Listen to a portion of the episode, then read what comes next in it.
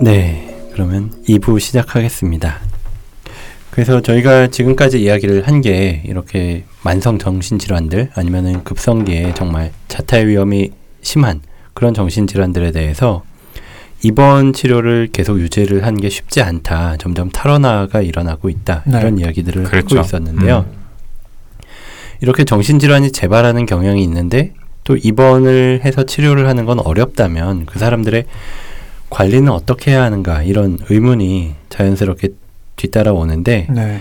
뭐 조현병이나 조울증 같은 질환들은 뭐 꾸준히 관리하고 치료를 유지하지 않으면 재발하는 경향이 있잖아요. 근데 현재 시점에서는 뚜렷한 위험이 없어서 퇴원을 하게 되는 이런 경우에는 환자가 어떻게 관리가 되는지 한번 이야기를 나눠볼까요? 네, 사실 이제 과거 시점에 자타의 위험이 있었던 환자분께서 태어나게 될 때 이제 본인의 자발적인 노력 없이는 치료를 지속할 방법이 없죠. 음. 예, 전적으로 의료진은 이제 치료를 계속해야 된다라는 점을 설명하고 가족이나 기타 보호자들이 병원을 꾸준히 방문하도록 설득하는 방법은 있겠지만 본인이 정말로 싫어한다면 어, 나 그냥 약 안 먹을래 인정할 수 없다 이러면 이렇게 음. 강제할 수 있는 방법이 없죠. 네. 그렇죠. 퇴원 환자 사례 관리를 할 때, 그러니까 입원 환자가 퇴원을 할 때 그 환자분의 인적 사항과 진단명 그리고 간단한 치료 경과가 담긴 정보를 지역 정신건강복지센터나 보건소에 통보할 수 있습니다. 음, 그리고 음. 이렇게 통보받은 자료를 가지고 정신건강복지센터에서는 관할 지역에 등록된 환자들이 음. 잘 생활하고 있는지, 치료는 잘 받고 있는지를 관리하게 되는데 여기에 문제가 있어요. 음. 일단 아까 방금 지용 형이 얘기했듯이 자발적인 노력 없이는 지속할 수 없다 했잖아요. 음. 이렇게 자료를 통보하는 게 환자분 본인의 동의가 필요해요. 맞아요. 근데 실제로 지금 정신의료기관에서 퇴원하는 환자 중에 여기에 동의하는 비율은 30% 정도에 그친다고 합니다. 아, 근데 저는 이 음. 30%도 솔직히 못 믿겠는데 음. 저희 이거 많이 받았었잖아요 네. 환자분들한테 그쵸. 네. 정말 많이 받았었는데 저는 동의한다고 하셨던 분이 기억이 없거든요. 그런데 저도 이거 백전백패 느낌. 자세히 네. 설명하면 할수록 안 한다고 하세요. 그러니까 아. 아니 그냥 저도- 여러 가지 어. 동의서 중에 하나 끼워 놓으면 나도 그런, 모르게 그런 게 30%겠지 아마 제대로 네. 설명 안 하고 사인만 받는 제가 게. 이거 설명을 드리잖아요. 네. 그래서 이러이렇게 해서 관리가 되시는 거예요라고 하면 음. 내 정보 다른 사람이 알게 되는 거냐? 네. 그래서 아, 다른 사람이 아니라 보건센터요. 그랬더니 네. 그것도 싫다. 음, 나는 진짜. 내 정보 다른 사람들이 네. 아는 게 싫으니까 안 음. 하겠다라고 하세요. 근데 사실 그게 제가 만약 환자분이어도 당연히 싫을 것 같아요. 음. 네. 음, 내 정보가 어쨌든 그 국가 기관 중에 어디로 넘어가고 나를 관리한다라는 느낌을 누가 좋아하겠어요. 네. 네. 그렇죠. 그래서 결국 2016년 자료에 따르면 이 정신 의료기관을 퇴원한 중증 전- 정신질환자는 5만 4천 명 정도인데 음. 1개월 이내에 정신과 외래 진료를 방문한 환자는 63% 정도에 불과하다고 합니다. 음. 그러니까 나머지 2만여 명 정도의 중증 정신질환자 이런 분들은 병원에서 퇴원한 이후에 다시 진료를 받으러 가지 않으시는 거고요. 음. 이 63%도 1개월 이내라 그러지 음, 아마 그쵸. 기하급수적으로 떨어지고 있을 음. 겁니다. 맞아요. 네. 보통 한 번 정도 오시고 그다음에 음. 안 오시는 그렇죠. 경우도 네. 많으니까. 그렇죠. 아, 근데 저도 저기 관리 설명 사실 저는 잘 안 하고 본인이 그냥 음. 싫다고 하시면 그냥 동의하지 않, 않음에 대한 확인서만 사인받고 음, 보냈던 맞아요, 기억이 맞아요. 많은데 네. 좀 뉘우치게 되네요. 이게 이렇게 중요한 건데도 좀 저희로서는 크게 좀 중요하게 취급하지 음. 않았던 것 같아서 음. 다 마찬가지일 거예요 아마 다른 선생님들도 맞아요. 네 음. 조금 더 좀 라포가 특히 쌓인 분들이면 설득을 그쵸. 해야 되는 이건 의사들이 좀 더 신경을 써야 되는 부분일 것 같고 아니면 이걸 동의를 받지 않고 조금은 꼭 필요하다고 판단되면 반드시 하는 걸로 하는 게 필요하지 않을까 싶기도 하네요. 음. 음. 아무튼 이 퇴원 관리에서 문제가 또 인력이 없죠. 이 음, 관리를 위한 인력, 네. 지역사회에서 음, 관리를 하, 하는데 음. 전국의 기초광역 정신건강센터 저희가 흔히 센터라고 말하는 음. 곳이 243곳이 있는데 관리 대상이 6만 천여 명이라고 음. 하고요. 네. 어. 이게 얼마 안 그 아까 동의를 별로 안 하는데 그 음. 대상이 지금 이 정도인 건데 전체 근무자는 2,500명 분이라고 합니다. 네. 네. 음. 어, 병원 동행을 하거나 뭐 방문 치료를 하거나 이런 실제 관리를 하는 사회복지사분들 인원만 이 중에서 따로 음. 추리면 정말 실제로 일에 음. 관여하는 근무자는 훨씬 더 줄어든다고 하고 네. 그렇죠. 네, 서울시에서 발행, 발행한 자료를 보면은 사회복지사 한 명당 피- 평균 100명 이상 환자를 관리해야 되는 자치구가 많다고 음. 해요. 뭐 이렇게 인력이 없으면 당연히 관리는 허술해지겠죠. 네, 저한테 네. 진료 오시는 분도 계셨는데 진짜 그 업무 음. 로딩이 아? 어마어마하게 아, 네. 뭐 당직도 서, 서시고 그렇죠. 네, 음. 어, 진짜 저희가 비슷하던데 그러다 보니까 평균 근속 연수가 3.3년 정도 밖에 안 된대요. 어. 음. 그러니까 평균 3년 정도 그러네요. 하면 그만두시는 거죠. 아, 근데 센터에 음. 계신 분들 굉장히 힘들더라고요. 낮에는. 그런 업무하고 밤에는 또 그 자살 예방 전화도 전화. 음, 네, 밤새면서 받아야 아, 돼요. 그걸 그분들이 하세요? 하세요? 네, 그분들도 아. 하세요. 아, 그러니까 엄청 힘드시더라고요. 음. 저도 듣고 깜짝 놀랐는데. 네. 그렇죠. 그 지방에서는 정말 위험한 환자들을 그 음. 복지사분들 여자분들 대부분인데 그 그렇죠. 응대를 하셔야 되니까 아 맞아요. 정말 위험하고 네네. 힘드실 것 같아요. 네. 맞습니다.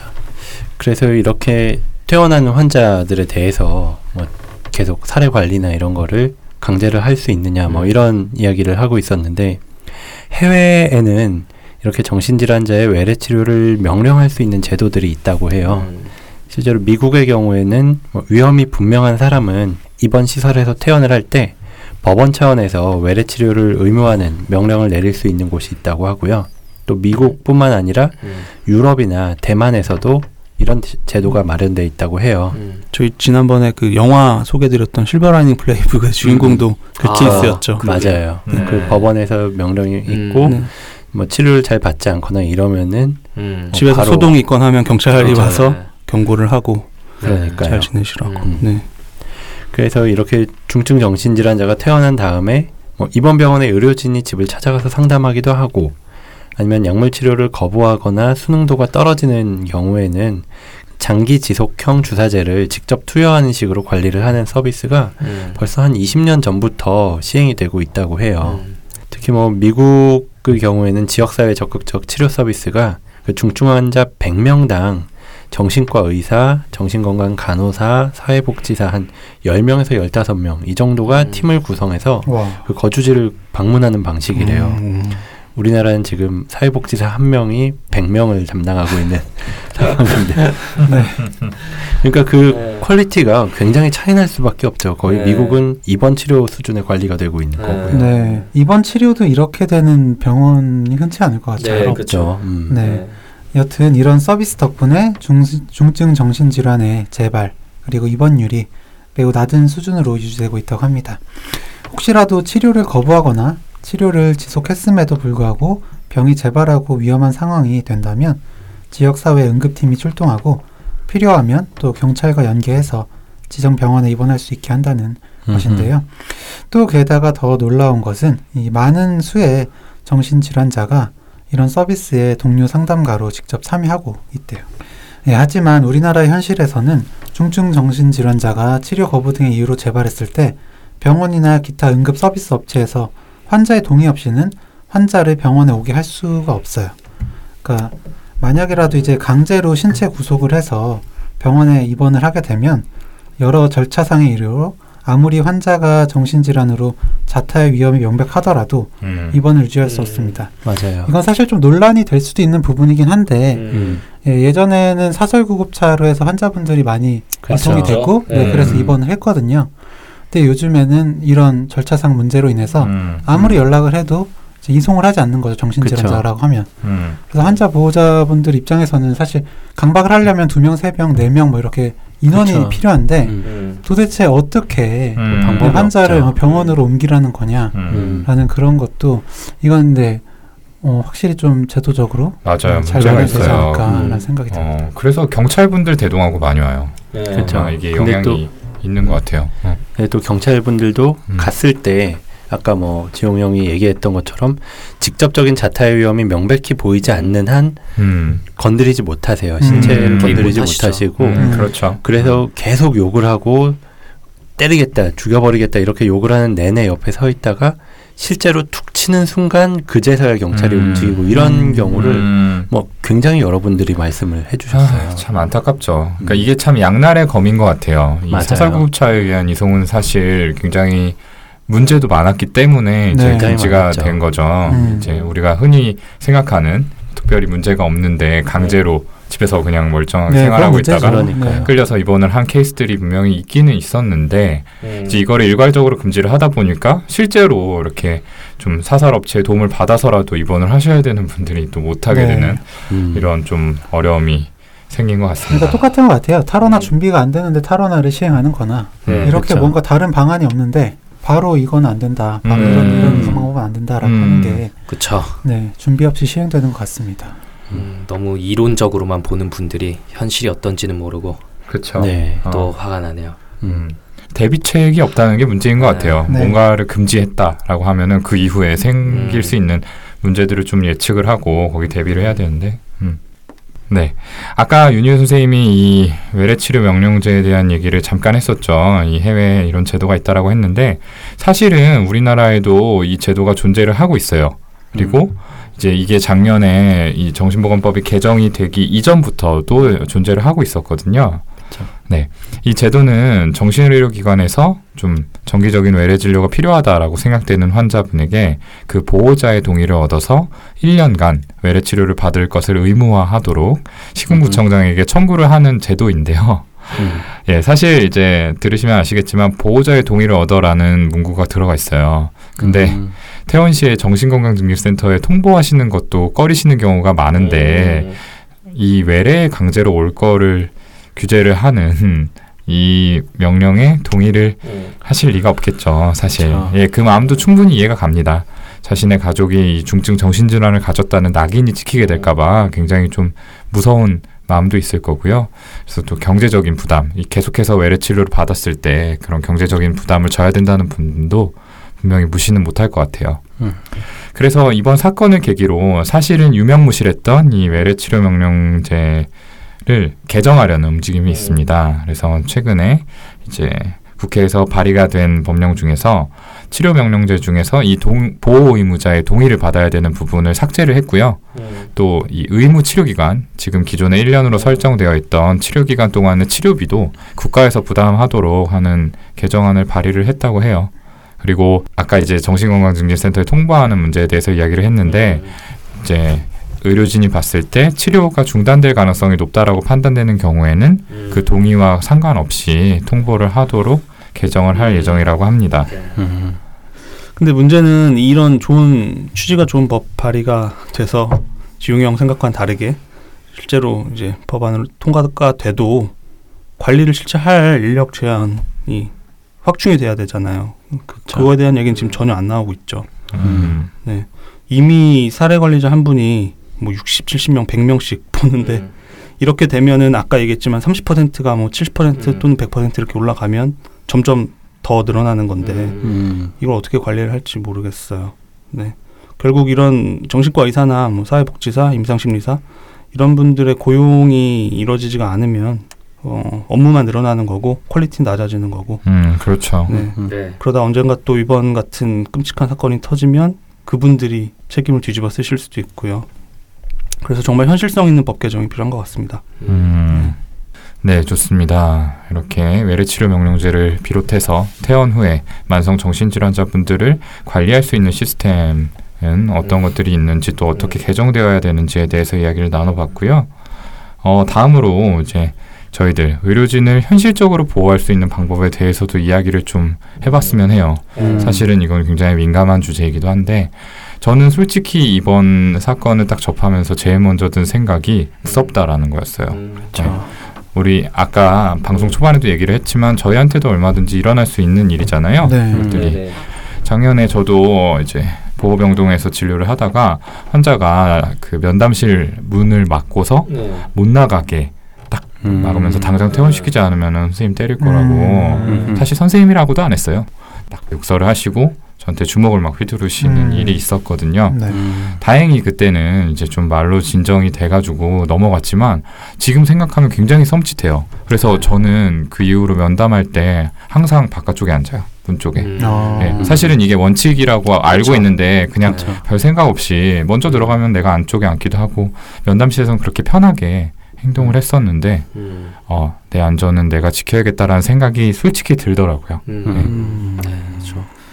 정말로 이번 사건은 이제 정신과 의사들에게 그리고 저희 여기 있는 저희들 누구라도 그 대상이 될 수 있었다는 생각에 더 충격적인 사건이었죠. 다들 예, 좀. 침울해하고 맞아요. 네. 의욕도 안 들고 예. 정, 정말 별의별 생각이 많이 드는 것 같아요. 저도 병원 내에서 이 시스템을 어떻게 더 갖춰야 되나, 뭘 진짜 사놔야 되나, 음. 음, 뭐 음. 뭐가 필요한가, 막 이런 음. 생각도 들고. 음, 네. 예. 그러니까요. 저도 그 사건이 있었던 날 그날 밤에 저도 꿈을 꿨어요. 꿈을 꿨는데 예전에 보호병동에서 음. 일을 할때 네. 그때도 굉장히 위협을 많이 받았었거든요. 내가 나가면은 음. 가만히 안 두겠다 아, 뭐 그렇지. 이러면서 진짜로 음. 술에 취한 채 찾아오신 분도 있었어요. 진료실로 막 찾아오고 뭐 길에서 만나고 그래서 굉장히 위협을 하시고 그랬던 것들이 기억이 났는데 어, 그게 꿈에 나온 거예요. 그분들이 음. 여러 명이 막 나타나 가지고 막 위협을 당하는 그런 꿈을 음, 꿔서 음. 어, 굉장히 무서웠었고 음.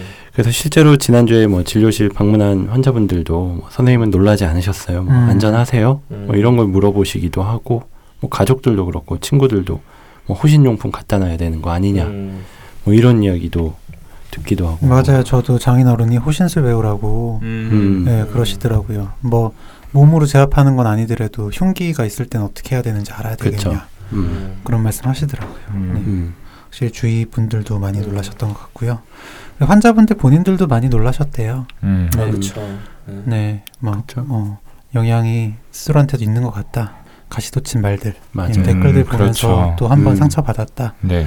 말씀하시기도 하고. 네, 저희가 누차 말했지만 대부분의 분들은 사실 그런 공격적인 행동을 보이지 않는 분들이시잖아요. 네. 그렇죠. 그런 게 있다고 하더라도 잘 조절이 되시는 분들일 텐데 그래서 이렇게 그분들도 똑같이 굉장히 무섭다 무서워서 못 가겠다 이런 말씀도 음, 하시더라고요. 음. 그래서 이제 전 소아정신과 진료를 보니까 음. 소아 쪽은 조금 더 안전하겠지라고 아, 하셔가지고 네. 성인정신과에서 넘어오신 분들도 어. 계세요 어. 아, 이쪽에서 약을 받고 싶다고 그러실 수도 음. 있겠네요. 네네 네, 그래요. 네. 어, 어쨌든 이제 작년에 이제 특히 여러 차례 병원에서 의료진에 대한 폭행 사건이 보도되었었죠. 네, 아마 음. 기억하실 텐데요.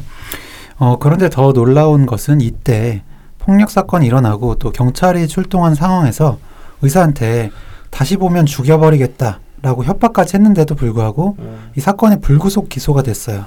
그렇죠. 네. 음. 보면서 사실 구속이 굉장히 쉬운 일이구나라고 느꼈던 적도 있거든요. 음. 네, 그런데 아니 이게 불구속 기소가 된단 말이야? 음. 아, 라는 거 그러게요. 보면서 굉장히 충격을 받았었고요.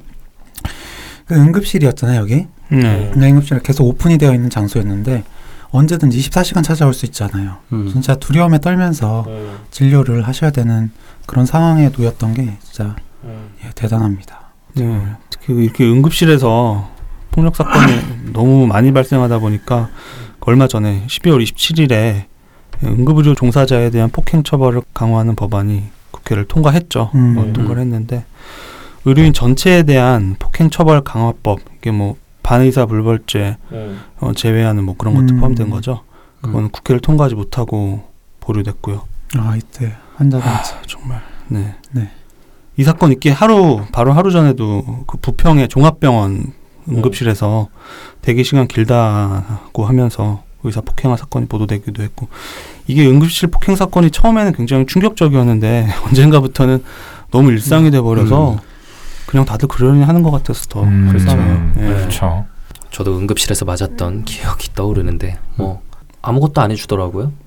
그렇죠. 에, 정말 그 사람은 때려놓은 사람이 옆에서 오히려 계속 막 화내고 있는데 그래서 뭐 이런 의료진에 대한 폭행 이거는 공식적인 통계 수치조차 없고요. 에, 신고된 그 폭행 사건만 2017년에 천여 건에 달하는데 보건복지부 자료 뭐 이런 것도 이제 응급실 폭행은 2017년에 365건 위협 협박도 200여 건. 근데 뭐 저도 맞았을 때 당연히 신고해야 된다는 생각이 하나도 없었으니까 실제는 10배도 넘을 것 같아요. 네, 하나도 안 100배는 들어가고. 있겠죠. 음. 네. 그거 신고할 시간이 어디 있어요? 다시 다른 환자 보러 가야지. 병동에서 전화 오고. 아, 음. 네. 그래서 이런 신고를 잘 해주신 분들 덕분에 이런 자료들을 통해서 응급실 내 폭력에 대한 법이 그나마 좀 개정된 건데 정말 실효성 있게 좀 진행이 됐으면 좋겠어요.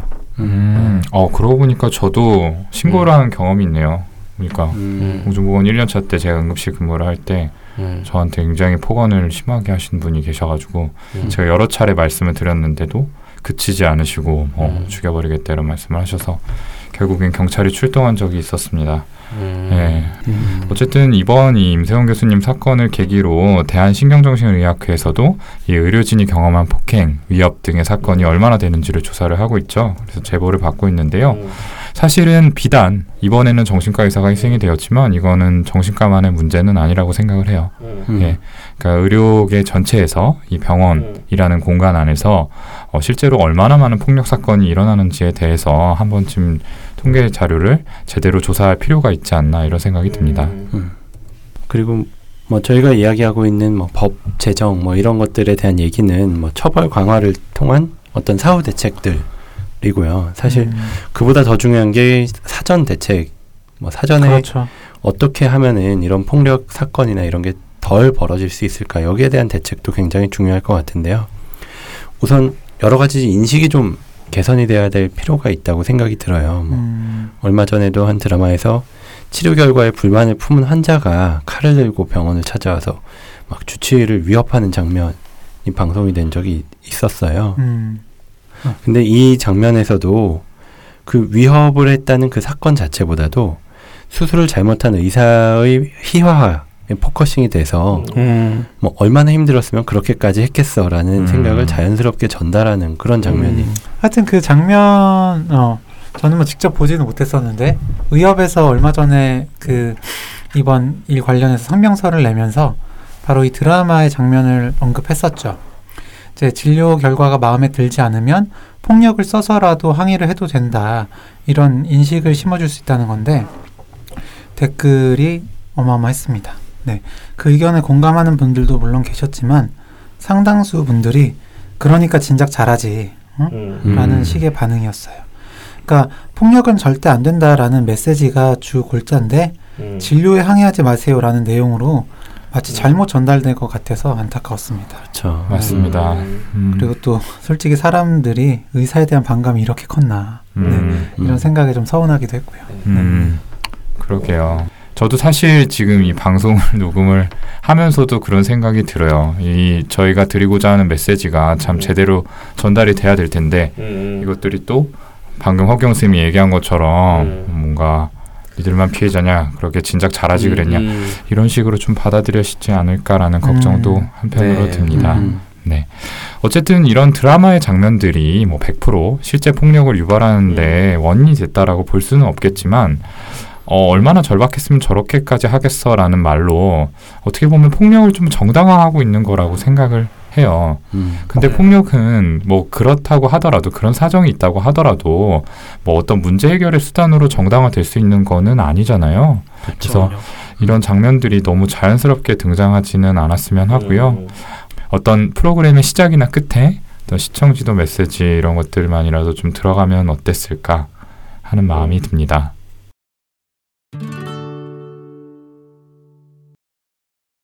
네, 오늘 참 여러 가지 이야기를 조금 무거운 분위기에서 나눠봤는데요. 자, 오늘 방송 마무리하기에 앞서서 방송을 나누면서 선생님들 좀 여러 가지 생각을 하셨을 것 같아요. 네. 좀 어떤 마음이 드셨는지 이야기하고 마무리 지어보도록 네. 하겠습니다. 뭐 여러 번 오늘도 얘기했지만 이번 사건 있고 나서 며칠 동안 계속 기분 가라앉고 괜히 이제 회의감도 들고 특히나 그 선생님께서 그 정신과에 대한 편견을 없애기 위해 하셨던 그 수많은 일들이 좀 재조명되는 걸 보니까 아 진짜 인생 무상이구나 막 이런 생각도 들고 음, 막 그런 생각이 들다가 결국 생각이 어디로 흘러갔냐면 아 그러 그래도 어쨌든 우리가 지금 하고 있는 이 뇌부자들이란 정신과의 문턱을 낮추기 위한 작업을 계속 그리고 더 크게 해야지 이번 가슴 아픈 일이 다시 벌어지는 걸 막을 수 있지 않을까라는 생각이 들더라고요. 어쨌든 간에 이번에 사건을 저지른 사람도 치료를 받지 않았으니까 일어난 일이잖아요. 음. 모두가 더 부담 없이 치료받을 수 있는 그런 분위기를 만들기 위해서 사회적 분위기 만들기 위해서 저희가 더 노력해야겠다는 생각이 들었고 그리고 저희 청취자분들께서 정말 많이 위로의 멘트 어 그리고 힘내라는 응원의 멘트 보내주셨죠. 음. 네, 정말 감동받았습니다. 네, 진짜 너무 네, 감사합니다. 네. 정말 감사했고 네, 팟빵 댓글이나 메일을 통해서 연락 주신 많은 분들께 진심으로 음, 감사드립니다. 정말 음, 감사합니다. 네. 맞아요. 저도 이번 사건을 경험하고 그리고 방송 준비하면서 들었던 생각 중에서 굉장히 좀 스스로 마음이 아팠었던 게 이런 일이 자꾸 벌어지면서 사실 의사와 환자 사이에 어떤 라보, 뭐 치료적 동맹 이런 게 있잖아요. 근데 저부터가 두려움이 생기고 저부터가 뭔가 무서워지고 이러면은 제대로 된 그런 치료를 할 수가 없단 말이에요. 근데 그런 마음을 안 가지려고 하고 상담을 하고 그러려고 해도 그런 마음이 불쑥불쑥 드는 거를 막기가 참 어렵더라고요. 그래서 그런 편견이 확실히 없어질 수 있게 저희가 계속 강조했지만 치료를 잘 받고 있는 분들의 경우에는 그렇게 위험한 일이 거의 발생을 하지 않아요. 그리고 조금이라도 위험한 모습이 보인다면 뭐 더 높은 수준의 뭐 입원 치료라든지 아니면 더 자주 외래를 방문한다든지 이런 방법을 통하면 분명히 그런 정말 극단적인 경우까지 가지 않고 막을 수가 있을 거거든요.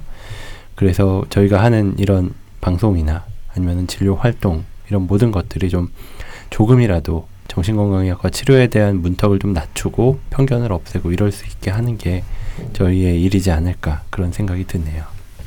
네, 좋습니다. 이번 고 임세훈 교수님의 사건을 계기로 우리 사회가 중증 정신질환의 특성을 이해하고 또 보호자분들의 부담을 줄여주고 이분들이 좀 더 안전하게 편안하게 살 수 있는 시스템을 만들 것인지 아니면 또다시 정신질환자를 비난하고 낙인 찍고 격리해서 이분들을 숨게 만들고 치료의 지원을 받는 길을 막을 것인지 기로에 서 있는 게 아닌가라는 생각이 들어요. 예, 더 이상 우리들이 아픈 분들을 나쁜 사람이라고 비난하지 말고 어, 이분들이 보다 적절하게 치료를 받을 수 있는 시스템을 만들고 또 그렇게 개선해야 될 때가 아닌가라는 생각이 들었습니다. 네, 그리고 마지막으로 이 방송을 듣고 계신 청취자분들께 드리고 싶은 부탁이 있는데요. 저희 청와대 게시판에 현재 이 강북 삼성병원 의료진 사망 사건에 관련한 의료 안정성을 위한 청원이라는 제목의 청원이 지금 진행이 되고 있습니다. 현재까지 6만 분 정도가 어, 참여를 해주셨고요. 아, 내용은 어, 읽어보시면 또 공감을 하실 거라고 생각을 해요. 저희 오늘 방송하고도 맞닿아 있는 내용이고요. 그래서 어, 좀 참여해 주시고 주변에도 이 청원에 대해서 널리 알려주시기를 부탁드리겠습니다. 저희가 청원에 참여하실 수 있는 링크는 팟빵 게시판과 페이스북에 올려둘 테니까 많이 관심 가져주시기를 부탁드립니다. 네, 어쨌든 오늘 방송도 들어주셔서 감사하고요. 저희는 또 다음 시간에 더 유익하고 의미 있고 또 다시 또 재미있는 그런 주제들을 들고서 찾아뵙도록 하겠습 니다. 감사합니다. 감사합니다.